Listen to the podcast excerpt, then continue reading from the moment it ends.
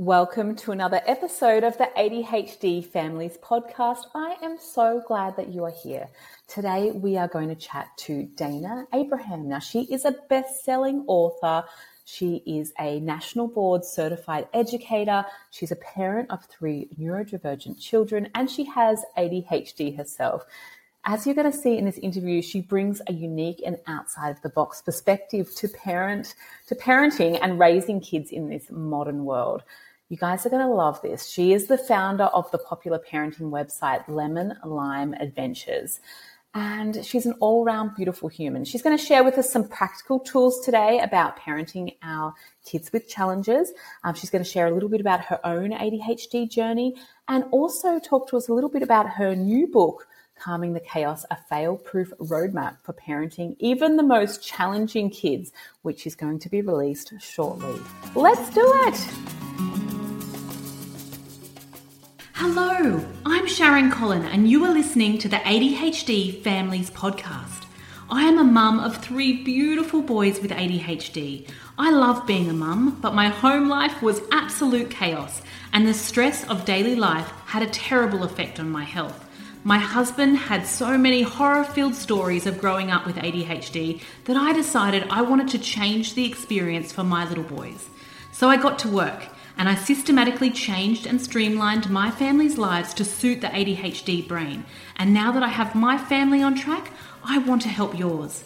Do you want a life with your beautiful kids that is more functional, fun, and full of joy? Let's explore together the wonderful and sometimes wacky world of raising kids with ADHD.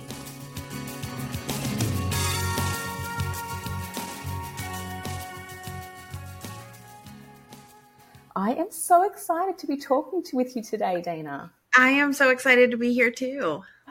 Now, I'd love to know a little bit about what you do. Well, I help families create better relationships. Specifically, I help parents and kids feel empowered um, and be able to advocate and work together no matter how challenging of a situation they're dealing with. Okay, and tell me a little bit about your story and why you do it. Well, um, I like to kind of say I was born into this. So I was raised as the sibling to a bipolar brother, and he was extremely explosive. So I was the one that kind of had to deal with those explosions and got the aggression. So I had to figure out how to manage those big, um, big behaviors at a very young age. And I myself was pretty intense too but um, his his were the biggest in the family. And then i became a teacher and my favorite kids were the kids with a paper trail behind them. All the other teachers you know would look down on them or you know whisper about them in the teachers lounge and they were my absolute favorites. So when i became a parent i'm like i got this parenting gig figured out. I i know exactly what i'm doing. I'm gonna be the world's best parent. Um, and yeah the universe laughed at me and said, nope, not gonna happen. so instead, I felt like the world's worst parent, um, and I felt all alone. My son was uh, kicked out of preschool. By kindergarten, he was starting to get in trouble a lot. By first grade, he was starting to get suspended, and by second grade, he was suspended more days than he was actually in school. Um, and there was just a specific day where he had a really big meltdown again. And I talk about this in the book, so I won't go all the way into it. But um, the principal basically gave me two options. She said, You either take him home, figure out what's wrong with him, and don't bring him back until you do, which mm-hmm. is illegal. But, um, or you let this officer take him into custody. And so it was in that moment that it became really clear that we had to do something different, drastically different. And so I quit my job. I started homeschooling him and trying to figure out anything and everything I could to understand him better and support him more. And that morphed into me sharing that online and me, you know, really, I was desperate to know that I wasn't the only one that didn't know what they were doing. And so I didn't find one person. I ended up finding millions of people around the world. And so now I've taught what I've learned to other families with dealing with all sorts of challenges from everyday parenting challenges, like my kid won't put on their shoes, to really, really challenging ones, like my kid is, you know, getting put in a residential treatment or getting kicked out of school and um, and we've seen it work time and time again and so that is you know that's how I got here and the why I do what I do is really because I don't want another parent to feel like I felt and another kid to feel like my kid felt. Oh, that's just so beautiful. My heart, like, you know, I, I know that story. Yeah. I feel it. yeah. uh, now, I would love to know a little bit about your own journey with mm-hmm. ADHD. Yeah, so my journey with my kid and ADHD or my journey with myself? Oh, I'd like to know both if okay. that's okay. Yeah, so my own journey, I mean, I grew up thinking something was just horribly wrong with me, but I didn't have any awareness or any words to put to it. I was incredibly incredibly emotional, uh, so much so that my mom grounded me for crying too hard during a movie um, because it just would ruin my day. I mean, I would cry so much, and so she grounded me from it. Um, and and it was I was constantly like. I don't I don't know all the things like I can't even put my finger on all of it but I remember being in my bedroom and going like am I in the wrong body? Like, am I with the wrong family? Like, what what is it that nobody's telling me? Like i couldn't put my finger on it but it just didn't feel right. And as i was growing up i mean i did well in school got straight a's for the most part but i never read a book until i was a senior in college. And um and i just listened to people's conversations. So i thought i was cheating so then I just felt even worse because I thought, oh, I can't even read a book. What's wrong with me? Why can't I, you know, just do things like everybody else does? I didn't fit in in any situation. And it wasn't until I started helping my son and I started fit, learning about sensory processing and I started learning more about ADHD that I started going, huh, I think that may be me. And for a long time, I was like, I mean, someone could probably diagnose me with ADHD. And then everyone in the room would be like, You think? And I was like, Okay, all right. So maybe there's more to this than just me. And and so I just have as I've learned more about myself, the more I've just embraced that part of me. And I've had to figure out systems to help me thrive so that, you know, it's not, oh, this is my, this is why I don't don't do the things I do, or this is why I do the things I do. It's more of like, okay, this is why I do what I do. And here's a system I need so that I can thrive and be successful and and do the things I want to do, even if like my ADHD can cause things to be a challenge. Oh, I love that. Now, if you are comfortable, I would like to know a little bit about your family's journey too. Yeah. So, um, so with my son, is that what you yes, mean? Yes. Yeah. So um, I thought you meant my my family's journey with my ADHD. Mm. I'm like, oh, they're still in denial. um, but my with my son, so you know, when he was really young, I mean, he's 18 now, and so when we're thinking about him at three, when we're thinking about him at at five, that's that's 15 years ago. 13 years ago. That's a long time ago. It wasn't really something that people didn't really look at ADHD in a three and a five year old at that at that age. Um, so I started learning about sensory processing, and that started clicking. A lot of the pieces about sensory processing started falling into place. And as he was getting supports around sensory processing, I realized that he was really struggling with that impulse control and he really did not have any control over it. So there was no amount of cajoling, there was no amount of uh, bribery or rewards or consequences that was going to change that behavior. And that's when I realized it was part of how he was wired. It was something that he just, that's who he was. And and it was to a point where it was it was quite dangerous. I mean he would make some impulsive decisions that would hurt others or hurt himself on accident not out of meanness you know not out of even frustration. Um, a story i remember very vividly is at four my my his dad was in the back and was fixing the lawnmower. And it was an electric lawnmower and he had it plugged in. Now i don't know why he had it plugged in but he had it plugged in. He was fixing the lawnmower. And my four year old saw him working on the lawnmower and went up to it and impulsively was like, huh, wonder what this does. And he grabbed the handle and turned it on. Now, his dad had fast enough reflexes to get out of there, and it just was like it was it was a, a pretty bad break, like a, a like it hurt it broke the skin, but it didn't like shatter his hand like it could have. Um, but I just it was moments like that over and over. He was super accident prone, um, or accident prone with others. so like this, he was at the at the receive. He was the um, the giver of the accidents. I don't know if that's the right way to say it. Um, I kind of like that actually. yeah. Like he was, he was, yeah, he usually didn't get hurt, but someone around him got hurt quite often because he was just impulsively doing something.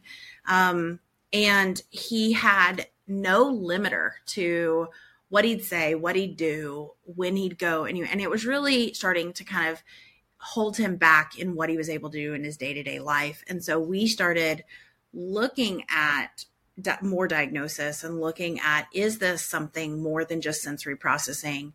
Is there, is it ADHD? Is it autism? And um, he was so highly verbal at the time, we couldn't get an AD, uh, autism diagnosis. So we ended up getting um, an ADHD diagnosis. We went through multiple different medication trials and we ultimately landed on this liquid medication and it made the world a difference. He is a different kid. And at this point, you know, he's 18 now. And in the morning, he has this routine he does, and meds are part of it. And if he tries to have a conversation before, I'm like, You haven't had your meds yet. We're not having a conversation. And he's like, Okay, fair enough. And he goes and he gets his meds and then he lets it settle in. And then he goes, All right, can we have that conversation? And it's just far more beneficial for both of us. And he's able to access the tools. Um, he's able to slow down long enough to think through things and not be as impulsive. And it's just made a world of difference in his ability to, like I said, access what we were trying so hard to teach him. Mm, oh, I love this story. And I, I, I think so many of our listeners that listen to this podcast can relate to that journey. I even, when you were talking about at the start of this podcast about that kind of feedback, um, which from the, the preschool or the school about, um, you know, people giving you that negative sort of pushback, like, you know, you, you either figure out what's going on and that, that kind of negative feeling make, or negative feedback makes us feel like very isolated. Mm-hmm. Yeah. Can you tell us a little bit about how you go, like advocating for him? Well, I think at the beginning, it was you start to almost doubt what you know about your kid and what you have experienced. And so I think for me, it was really grounding myself in wait, like this is what I experience at home. This is what works at home and what is successful at home, let's try it. Let's test it. Let's see if this helps here. Um, and and that's what where I started with the schools was trying to advocate for here's what helps him be successful in in a bigger setting. Here are some, some things that help him with impulse. Here are some things, you know, and, and, a lot of it was the sensory stuff. If we could reduce the sensory overwhelm, then his ADHD symptoms would be far less as well. And if we were able to um, increase the sensory input as far as his movement and his ability to get proprioceptive input and that sort of thing, then his ADHD symptoms would also decrease some. And so he was so much, it, it, was about realizing what worked, what didn't, and being able to share that with the school and then say, Can you tell me what worked today, what didn't? Instead of just today was a bad day, today was a good day. But really getting specific and having them give specific language about what was working and what wasn't so that we could work together, I think was key in advocating for him. Oh, I love that so much. And I think sometimes people just get really overwhelmed. Like they feel the judgment and then they shut down. Oh, of course. I mean, there's, eh, you know, we talk in, in our program and with Calm the Chaos, we talk a lot about what's called thought monsters. So these like, these these thoughts that take over that disempower you and um and one of them is judgy mcjudgerson and so we have we have like um we have things that will combat them we call them super swaps so they're like the superheroes that come on and and so we have people when that Judgy McJudgerson comes on, we have you call on Want Want Warrior, which is like just turning the other person's voice into Charlie Brown, like Want Want Want Want Want. want. Like this is not about you. This is about that other person's experience. This is about the other person's belief system and what they are going through. Um, a good friend of mine just posted on Facebook the other day and she was like, "Help, you know, my son does not understand that this kid doesn't want to play." And so he keeps going and asking, and he won't listen to me when I tell him that the kid doesn't want to play with him. He says, "No, we're best of friends." And it just breaks my mom heart that this kid is avoiding him. I said, "Well, does your kid even know that he's being rejected?" She was like, "No, he has no clue." I said, "All right, then what does it matter if your kid keeps going and asking this other kid to play?" and because he's happy about it, he's fine. And she said, Well, because I don't want the other family to think he's a weirdo or that something's wrong with him. And I was like, Who cares what they think? Like at this point, and that's kind of the what I've taken on. Of course we care what they think, but there's a there comes a point where you have to love the kid you have and say, you know what? If you do not accept my kid for who they are, then maybe you don't deserve to have them in your life. And that's what I had told this friend. I was like, the people that that see your son for who he is, that accept the fact that he's going to knock on the door 10 times in a day, they deserve to have him in his life.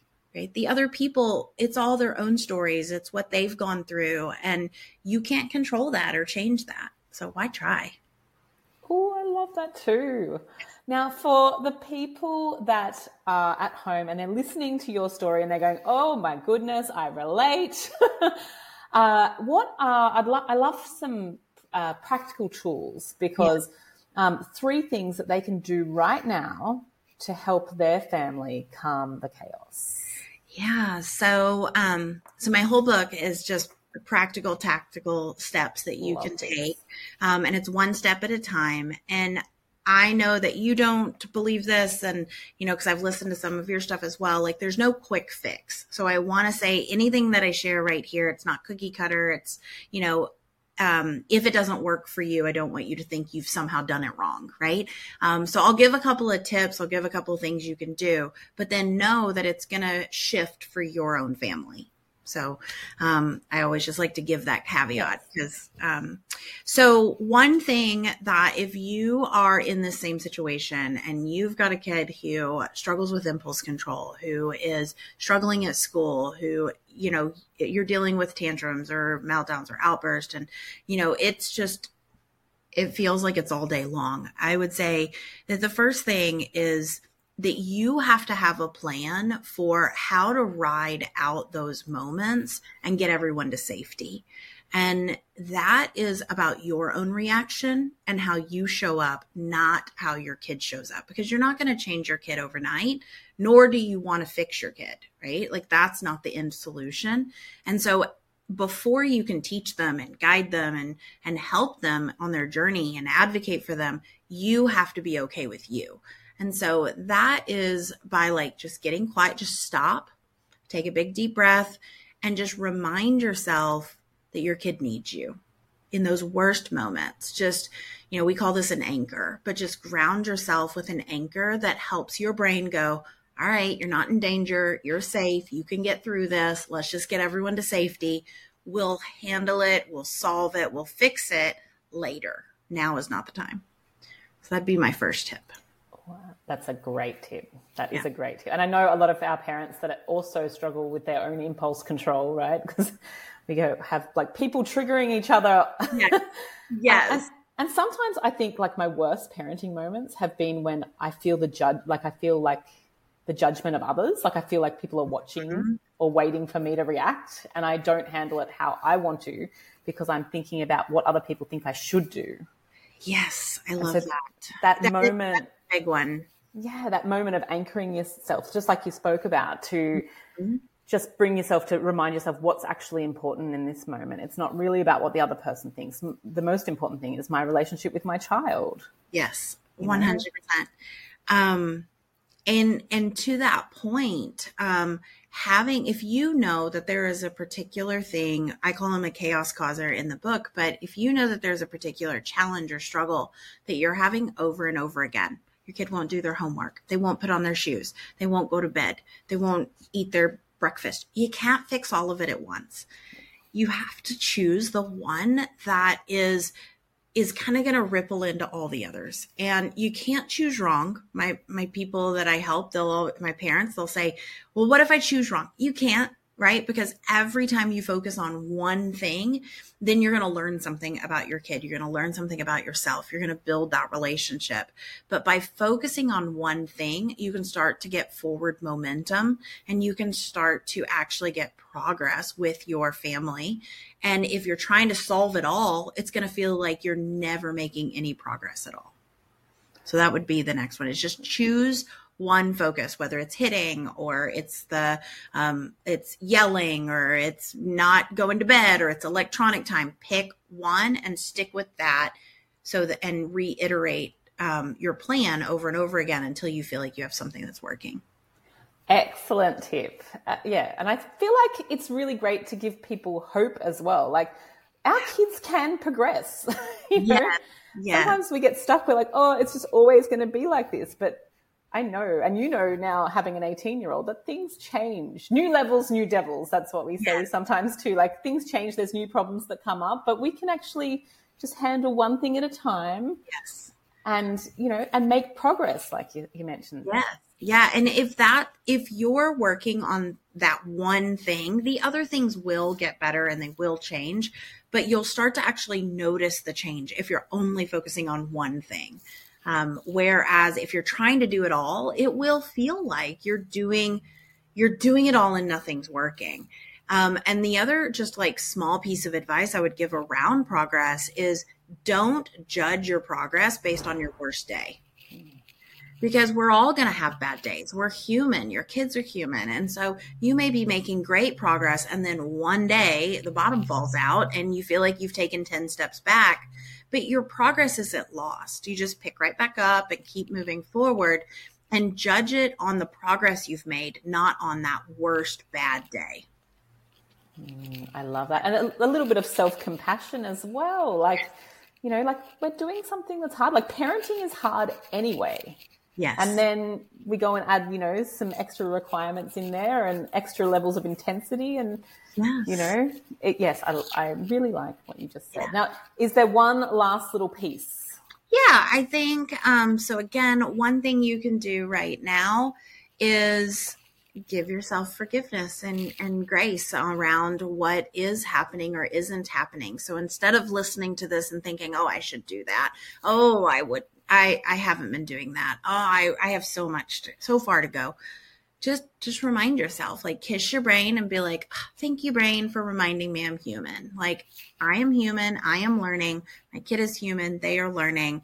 And we've got this together. We've got this. So I think just give yourself that compassion um, that Sharon was just talking about. Thank you so much. Now, I would love to just hear a little bit about your book, if I could. Yeah, absolutely. So, the book Calm the Chaos is a Calm the Chaos, a fail proof roadmap for parenting even the most challenging kids.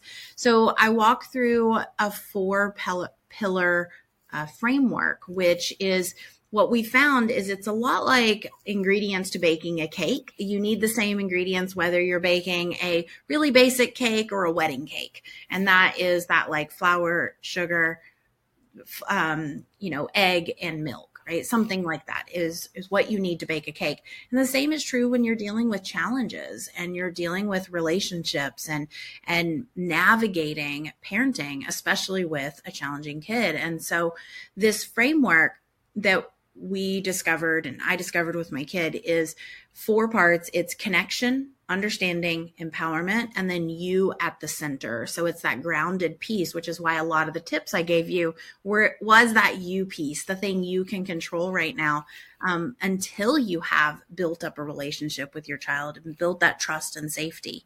And so with the framework, if the it, what I found is a lot of parenting resources out there. There's a lot of frameworks. There's a lot of do it this way, do it that way. And the framework is less about our way or my way. Instead, it's here's these four principles and here's how to adapt your situation and apply this to your situation and build off of your already hard won expertise about your child and about your family and what you already know and have experienced and couple that with best practices in neurodiversity and communication and um, and connection and relationships. And if if that's all I gave you in the book, I think you'd make tremendous progress. We've seen a lot of parents around the world make progress with just that framework. But what we found is when we broke it down into a roadmap where you apply the framework in small iterative um, plans along the way, it makes it so much more accessible and easy to work through. And so that's what we've done in the book is there's five stages from ride the storm, being able to create time and energy for yourself, being able to diffuse the situation in the heat of the moment, getting ahead of the chaos causer, and then creating a family team that works together. Each of those stages is just divided out into that framework I just described. So it really does walk parents baby step by baby step through how to go from surviving to thriving as a family. And it's done because of my ADHD brain and because of my struggle to read books growing up. It's broken down into these little bite sized pieces with lots of doodles, lots of white space, lots of list to make it as accessible as possible. I am so excited to read that as well. I think it's going to be, yeah, I think it's going to be really helpful to have those beautiful practical, like it's like, it's like, like a bit of a journey that you're taking yes. people through. Yeah. Yes. Amazing. Now, thank you so much for being on the podcast today. It's been incredible to chat with you this, uh, this morning. It has or been. evening for you. thank you so much. Thank you.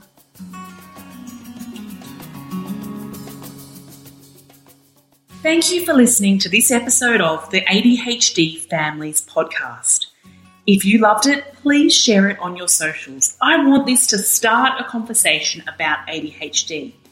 If you want to make this mum do a little happy dance, please leave a review on iTunes. If you would like to know more about what we do, check out thefunctionalfamily.com. I truly hope that you enjoyed this podcast and you use it to create a wonderful, effective, joyful life with your beautiful children.